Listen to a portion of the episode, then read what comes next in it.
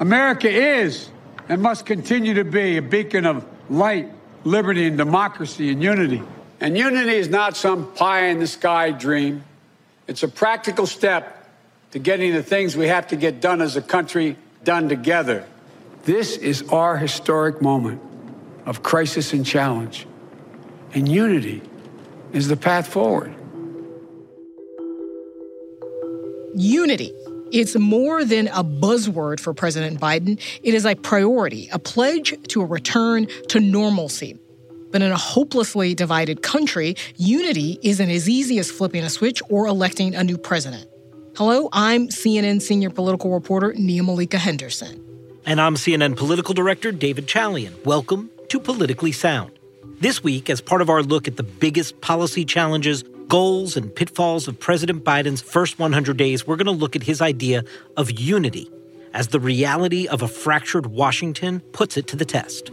We're going to look beyond the tagline and talk about whether a push for unity is having a real impact on policy or if a pitch for unity from any politician is, quite frankly, meaningless in a broken America. In today's episode, we're joined by former Alabama Democratic Senator Doug Jones to discuss how the push for unity is playing out in the ongoing debate over COVID relief, what's next in the impeachment trial and what that means for a divided nation, and what unity means in America in 2021. So it's time to tune out the noise and tune in to what's politically sound.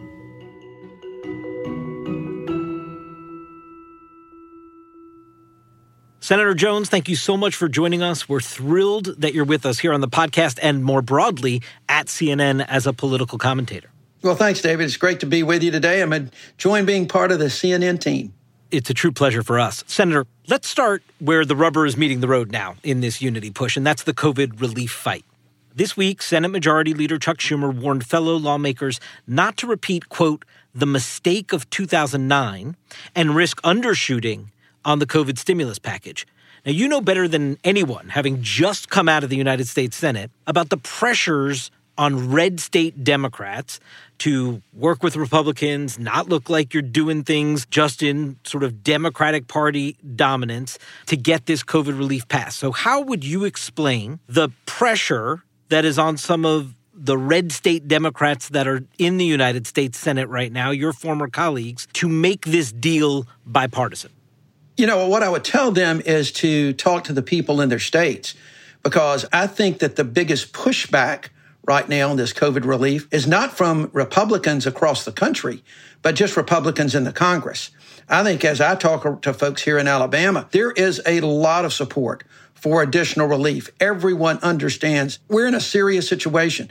And every day we see on the news about new variants. We just had a, a, report today that a man here in Alabama, 35 years old, died of the UK variant. That bothers people. It scares people. And they know that this is something that is going to stay with us for a while, despite the vaccines. And so I would tell them to go talk to the people. Don't talk to the special interest groups that may be pushing back. Talk to folks out there that are hurting that this economy has not been working for. It's, you know, it's working for the boardrooms in a good bit in the stock market, but it's not working for mom and pop out there. So, Senator, one of the things about this proposal from the Biden administration is that it actually polls really well. Something like 70% of Americans actually favor this proposal. And you were talking about folks around the country, including Republican voters uh, and governors, who seem to like this bill. Moving forward, if legislation like this is popular enough with the American people, does it actually matter if it's bipartisan? Is it still going to promote unity if the polling on it shows that there's sort of bipartisan support across the country? Well, you know, look, I think it will. Ultimately, I believe it will because you know, unlike the way Republicans in the Senate did this reconciliation process with trying to repeal the Affordable Care Act with the tax cuts, you know, those kind of things didn't always have the just incredible overall support like we're seeing here. If in fact we continue to see support for a package that ultimately passes the Senate through reconciliation, if they can't get bipartisan support, then if they have to use that again and it still has this incredible support, then people are going to come around. They're not dumb. They may be political, but they're not dumb. And they're going to see if their constituents are supporting things that these Democrats are doing for the people of this country. I think you'll see more and more bipartisan support grow as we go forward. Yeah, I mean, even President Biden just this week said he still thinks at the end of the day he is going to get some Republicans on board with this. I want you to take a listen to something that the president said about his vision of unity, what that word means to him. He said this just five days into his presidency when asked about it. If you pass a piece of legislation that breaks down on party lines, but it gets passed, it doesn't mean there wasn't unity. It just means it wasn't bipartisan. I prefer these things to be bipartisan because I'm trying to generate some consensus and take sort of the, uh, how can I say it, the vitriol out of all of this. I get what you're saying, Senator, and I understand what the president is saying here. But what about that second part of what he said, which is that he'd prefer things to be bipartisan? He would prefer to see Republicans and Democrats come together on some of this stuff because that can help take the vitriol out of this moment. So, is an attempt by President Biden to get Republicans on board, is that just sort of silly rhetoric, or do you believe that that could actually, if he's successful, do what he says there and actually take some of the vitriol out of the body politic in this moment? David, there's no question about that. Remember, unity does not mean that you're going to agree on everything. Right now, let's face it, we're divided over the future of this country. We're divided over democracy. And so the more bipartisan buy in, that you can get on any piece of legislation. It kind of tamps down the attacks on the legislation itself. And when you tamp down that attack on the legislation, you tamp down the attack on the other party. So I think he's absolutely right. We did not get to this point overnight. And it's going to take us a while to come back. And you do it a step at a time. And I think he's got the absolute correct approach in this. And next week, a, a, big, big step in terms of the impeachment trial starting. Zero chance, it seems like, that he's actually going to be convicted if we look at what the Senate uh, Republicans have done so far. But when you talk to folks down south in Alabama, what do they want to see? Are they thinking about this through the prism of there is some sort of outcome that could possibly bring the country together? Franklin, yeah, I don't think they're thinking about it that much at all. Wow. I, I really don't. But I just think people are are moving on with it. I don't think it's going to be a big thing one way or another. I think there were a lot of people that were just absolutely appalled. And that's one of the things that I said the other day when I was on one of the CNN shows that I think the House managers, this is an opportunity for House managers to really put forth to the American people exactly what happened that day on January 6th and how close we came to having members of the United States Congress die and essentially assassinated by a mob. And I think that that could change some things. What I have tried to stress to folks is that they need to be thinking about this. And I said this, by the way, about the last impeachment trial. This doesn't always have to be simply about Donald Trump. This is about the next president and the next and the next and the one after that and how we're going to hold our elected officials and our president to certain standards when it comes to how they conduct themselves in office. In putting this all together, I think for history's sake, it's important for the country uh, to hear what happened. Doug Jones, we're going to be right back with more.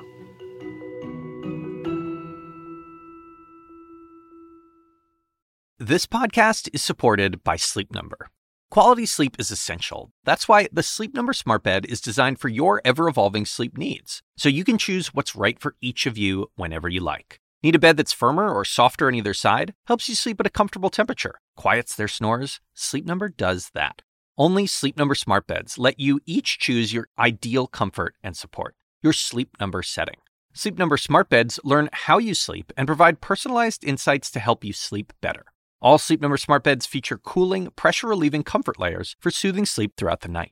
Temperature balancing bedding is designed to move heat and moisture away when you're hot when you're cool, they hold their energy to help warm you. Sleep better together. JD Power ranks Sleep Number number 1 in customer satisfaction with mattresses purchased in-store. And now, save 50% on Sleep Number limited edition smart beds for a limited time. For JD Power 2023 award information, visit jdpower.com/awards. Only at Sleep Number stores or sleepnumber.com.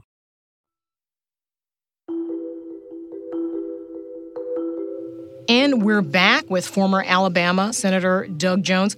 I want to ask you uh, you did something that few Democrats have been able to do in recent cycles. You actually got close to 30% of white voters to vote for a Democrat in a southern state. That just doesn't happen. And when it does, Democrats tend to win if they can actually do that. And it's actually hard, I think, to talk about unity without first talking about some of the divisions I think that are present in this country, certainly present in a state like Alabama. What do you see as the roots of this division that is so rampant throughout the country? I think the real division started with race, and uh, especially here in the South. I think race is the underlying division that really permeates through everything. But from there, you go to a number of social issues that I think have been exploited over the years, whether that is abortion, guns, Christianity. All of those things have created a division, I think, in a more conservative Southern culture that needs to be discussed openly. We need to figure out how to find common ground. Because as I found in my election and in my term in the Senate, even in the South, we have so much more in common than we have than divides us but we just can't seem to break through with that on a political level. People talk about unity, people talk about bipartisanship, but at the end of the day, they end up voting in a different way. Now, I will tell you, I think one of the biggest problems that we have in this country right now that is so, it is, I still believe it's the number one divider, and that is uh, political gerrymandering. I think that has created a situation where division is almost institutional in our country right now. And until we get past that, it's going to be hard for people to, to look beyond their own self interest, their own self political interest. You know, Doug, I think that part of what is on display of exactly what you're saying with gerrymandering is the difference between how House Republicans are dealing with the challenges inside the Republican Party versus what we're seeing from Senate Republicans right now who have to re- represent and run for statewide office. I mean, it is a real question for the Republican Party right now about whether or not they just want to press that gerrymandering advantage and become a congressional majority party or if they actually want to become a majority party for the country. And just explain for our audience whether or not you were able to find any kind of um, agreed upon facts or common ground in just the understanding of the problems the country was facing. Oh, it's absolutely achievable, and I saw it all the time. I had support across the board, but that doesn't always translate to votes in a state like in Alabama. And that's where I think we've got to do a better job, both as Democrats, but I think as a country a little bit too. In Alabama, eh, folks have just been conditioned. They've grown up, they've been conditioned to vote a certain way. And you may find that common ground. You may find a common ground on any number of issues and like a particular person, but you're still conditioned to vote in a much, much bigger picture and we've got to try to break through that. That's one of the things that I think we had some success with, even though, you know, my loss was by a bigger percentage than what I thought it would be. And so you know, you obviously are sitting in Alabama. It's had a terrible history, a, a, racist history, and it still remains quite segregated, even though I think folks have tried to move that state forward. I was down there a couple of years ago and I was at the lynching memorial down there, and they're obviously trying to use that as a way to get people to talk about the history of the South. Are you hopeful? Like, are there lessons to be learned, uh, you know, about unity, about pushing past some of these very real divisions that people have a hard time actually acknowledging and talking about. Yes, absolutely. The lynching memorial that you talked that the Equal Justice Initiative uh, did until COVID hit was the number one tourist attraction in the state of Alabama. And we recognize that. And for the last 20, 30 years, Alabama has embraced that past and showcased it, like the Lynching Memorial, like the Birmingham Civil Rights Institute, the Rosa Parks Museum, the Selma to Montgomery March that we do every year to recreate Bloody Sunday.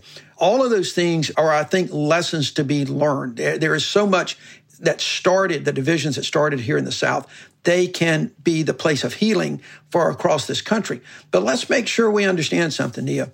It's not just Alabama where they're segregated communities and segregated towns, uh, and race is an issue. It's everywhere. It's easy to point to a state like Alabama where there is this open and notorious history but it exists everywhere. I saw it when I was traveling around. You have seen it. Y'all feel it. It exists. You know, the Proud Boys exist in different places other than just the state of Alabama. They come from all over. And you've got this whole, this white supremacy issue that is global right now. It is not confined to, you know, Confederate wannabes down in the South. It is a huge problem for this country to deal with as we go forward. And we have to have open and honest dialogues about it. And quite frankly, I do believe that that can start because the South has had that history. People can look to South in voices, particularly white voices. That's why I made a point when I was in the Senate of talking about racial reconciliation and equality because I knew my voice as a white son of the South was an important voice for people to hear in my neck of the woods as well as across the country. Everything you just said, and you said we have to have this open conversation about this. But one of the two major political parties in this country is controlled by somebody who allows that element to stay very much a relevant life force inside the Republican Party. So, how in this environment is there an open conversation to be had if one party is actually relying on that element in our society as part of its political power? Well, again, David, I firmly believe they're relying on it because of political gerrymandering. You know, look, we, we talk about the fact that there are so few profiles in courage in the United States Congress these days, but that's not new throughout our history, there's been very few people vote their, you know, their political well-being to some extent. And now with the way we are so gerrymandered in the House of Representatives and state legislatures across this country, then they are so reluctant to step out there and criticize someone that they know isn't popular with a certain segment of the base that to get them across the finish line. That is a huge problem. There have got to be, in my view, if we're not going to do anything about gerrymandering, and it's going to be tough, we've got to have people stand up and speak out and say that there is more to me as a person, as a public servant, than simply trying to get elected. I have to follow a moral compass. I have to follow what the Constitution says and stand up and speak out to do what our friend John Lewis said cause just a little good trouble, even within their own political party. Senator Jones, thank you so much for joining us and welcome to the CNN family. My pleasure, guys.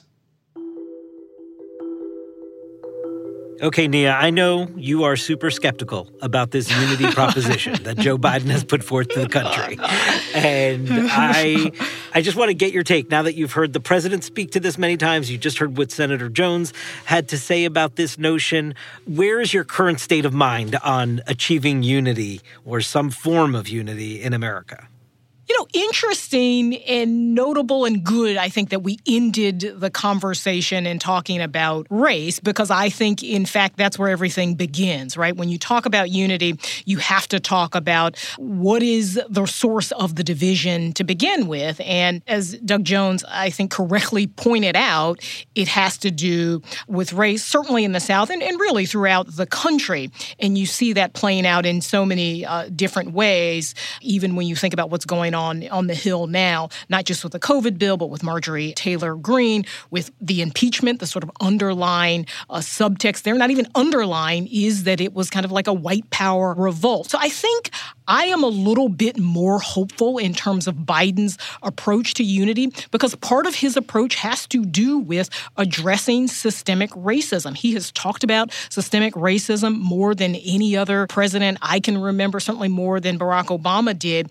And so I think he does have a chance to bring some unity to the country, some kind of accountability, some realization about what the roots of the division are, and to address them uh, as well. And you see him trying to do that in some ways, not only in his language, but also in this COVID relief bill. So we'll see. I, I, you know, I think hearing from Senator Jones was great because he does have that unique perspective as a white Southerner who does feel like white people in America should be talking more about race, and then you can also talk about unity. What about you, David? What do you think is going to happen with this uh, COVID relief bill and this whole idea of unity more broadly? I think that we talk a lot about Joe Biden turning down the temperature. And I think that's a real thing. And I think that has real impact in the day to day life of Americans. I truly do. And Donald Trump turned up the temperature uh, to such an extreme degree. But I don't think either of those things, turning up the temperature or down the temperature on our political discourse, does anything to resolve what's underneath it, what the volume is amplifying or muting. And I think what we see the Republican Party going through, you know, in, in these last several years of the aftermath of Charlottesville and, and the aftermath of the election and the QAnon Congresswoman Marjorie Taylor Greene now, you know, the Republican Party is being told by its leadership, and namely the former president, who has such a grip on it still, that all these folks have a home inside the Republican Party. And I think that is so deeply dangerous, but I also think it puts any real quest for some kind of unifying force in America perhaps further out of reach than many Americans would like to acknowledge. So that's it for this week's episode of Politically Sound. Thanks for listening. If you could please take a few minutes to give us a rating and a review. And if you're listening for the first time, don't forget to subscribe in your favorite podcast app so you get our latest episode each week delivered right to you. Politically Sound is a production of CNN Audio. This episode was produced by Will Cadigan and Mimi Mutesa. Haley Thomas is the senior producer, Raj Makhija is the senior production manager, and Francisco Monroy is our engineer. David Toledo and Taylor Galgano are the team's production assistants. The executive producer of CNN Audio is Megan Marcus. We'll see y'all next week.